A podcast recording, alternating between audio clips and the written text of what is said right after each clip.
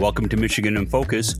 I'm Bruce Walker, Great Lakes Regional Editor for the Center Square, and I'm with Scott McClallen, the Center Square's Michigan correspondent, and we're here to discuss issues related to unemployment in Michigan as well as declining population in Michigan. Now, we'll start with the good news first, okay, Scott? Let's talk about unemployment in Michigan. It's at its lowest ebb since before the pandemic, which is great news, right? Yeah, there's good news and bad news.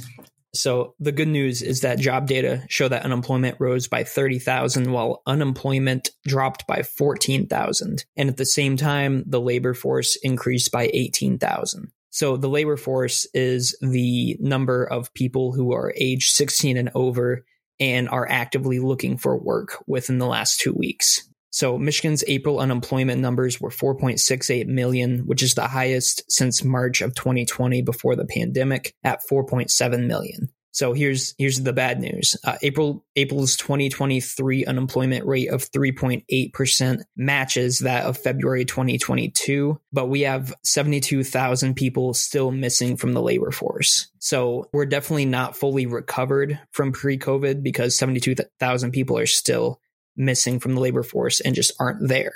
Okay, well, this opens up a whole can of worms when we consider in Lansing they're they're pondering, they're debating the bills for next year, and we're looking at setting major records of eighty billion dollar budgets. And it's not just the governor that is suggesting that; the Republican lawmakers are doing it as well. So there's not a whole lot of difference between the amount that they want to spend, and we're talking about spending a $9 billion surplus and doing it all in one fell swoop.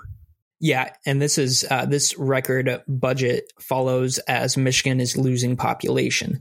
The city of Detroit lost 7,150 people between 2020 and 2021, and moreover, a recent report from the Citizens Research Council of Michigan projects the state will lose 270,000 residents by 2050. That's more than a quarter of a million, if my math is correct. So, if that population loss does happen, it will erode the state's tax base as more young people leave the state and as the residents here in Michigan age. Well, this reminds me of a conversation I had with my, my dearly departed father at one point in time, who was saying that major investments in education in Michigan are a net benefit to everyone until I reminded him, well, at the end of the day, you may get your education here in Michigan at greatly inflated prices, I might add, due to the fact that uh, we, we are putting more and more money into education in the state. Uh,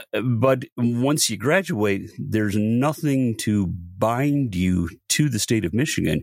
You're going to go where the jobs are.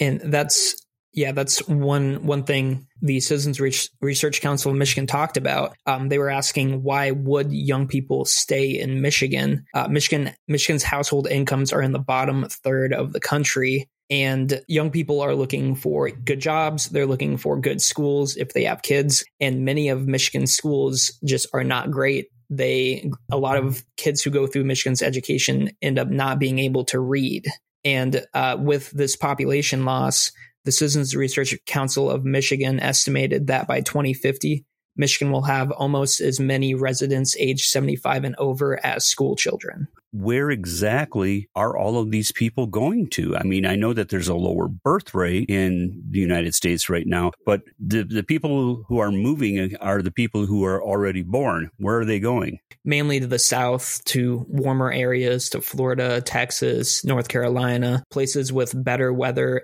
and better roads as well. better roads? But wait a minute. I thought we had a governor that was going to fix the gosh darn roads.